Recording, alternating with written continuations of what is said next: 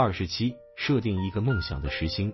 如果外包一项任务的成本低于你的时薪，就外包它。设定并执行一个梦想的时薪。我们已经讲完了致富所需要的技能，就是特质、责任感、杠杆、判断力和终身学习。下面我们讲讲努力工作和珍惜时间的重要性。没人会比你更看重自己，你需要设置一个非常高的个人时薪，然后坚持它。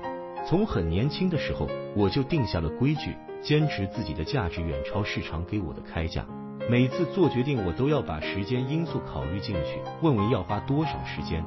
如果要花一个小时穿越城区去拿某个东西，我对自己的估价是每小时一百美元的话，这相当于从我口袋里掏出一百美元。我要这么做吗？你在亚马逊上买东西，他们把它搞砸了，你要退回去。你要想想花时间退它值不值？被这种小事烦恼值不值？记住，你能工作的时间很少。你的大脑能保持高强度输出的时间更少。你是想用它们来解决这种跑腿的小事，还是把它们存起来做大事？那些伟大的科学家都非常不善于管理他们的家庭生活。他们的房间没有干净整洁的，他们也做不到按时参加所有的社交活动，也不会寄感谢信。你没办法扣扣锁锁的发家致富，你可以随心所欲的度过一生，但如果你想富有，赚钱必须是你最强烈的愿望。也就是说，它必须排在其他事物之前，压倒一切。这意味着你不能小家子气，这是一般人不理解的。你可以省吃俭用来维持基本的生活，把开支控制在一个很低的水平，不乱花钱，也许能早点退休，这是完全可行的。但是我们在这里讨论的是财富创造，如果你想要，那它必须是你的头号欲望。我的梦想时薪是五千美元，你可以快进一下，想想自己已经富有了。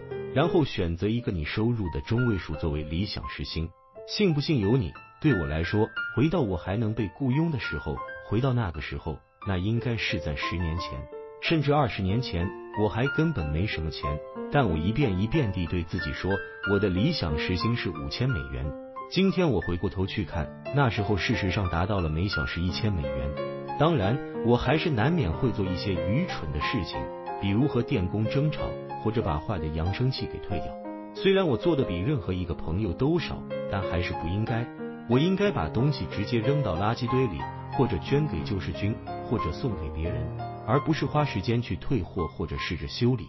以前我会和女朋友们争吵，现在是我妻子，我不会那样做，那不是我要做的事。当我妈妈递给我一些琐碎的代办事项时，我也会和她吵。我就是不能那么做，我宁愿给他们雇一个佣人。即使在我还没钱的时候也是这样。如果你能以低于时薪的价格外包事务，就外包出去。另外一种思路是，如果你能以低于时薪的价格外包，或者避免做什么事，那就外包或者干脆不做。如果能以低于你时薪的价格雇人做某件事，那就雇人，包括做饭。你可能想要吃健康的家常菜，但如果你可以外包，那就外包吧。我知道有些人会说，那人生的乐趣呢？还要不要按自己的方式去生活了？你当然可以那么做，但是你不会富有，因为你已经把其他事情放到了首位。基本上，保罗·格拉汉姆对创业公司说的就很对。他说：“你们应该致力于产品，让产品匹配市场，然后你们应该保持锻炼和健康饮食。”就是这样。你在追求财富的时候，你的时间就应该这么安排。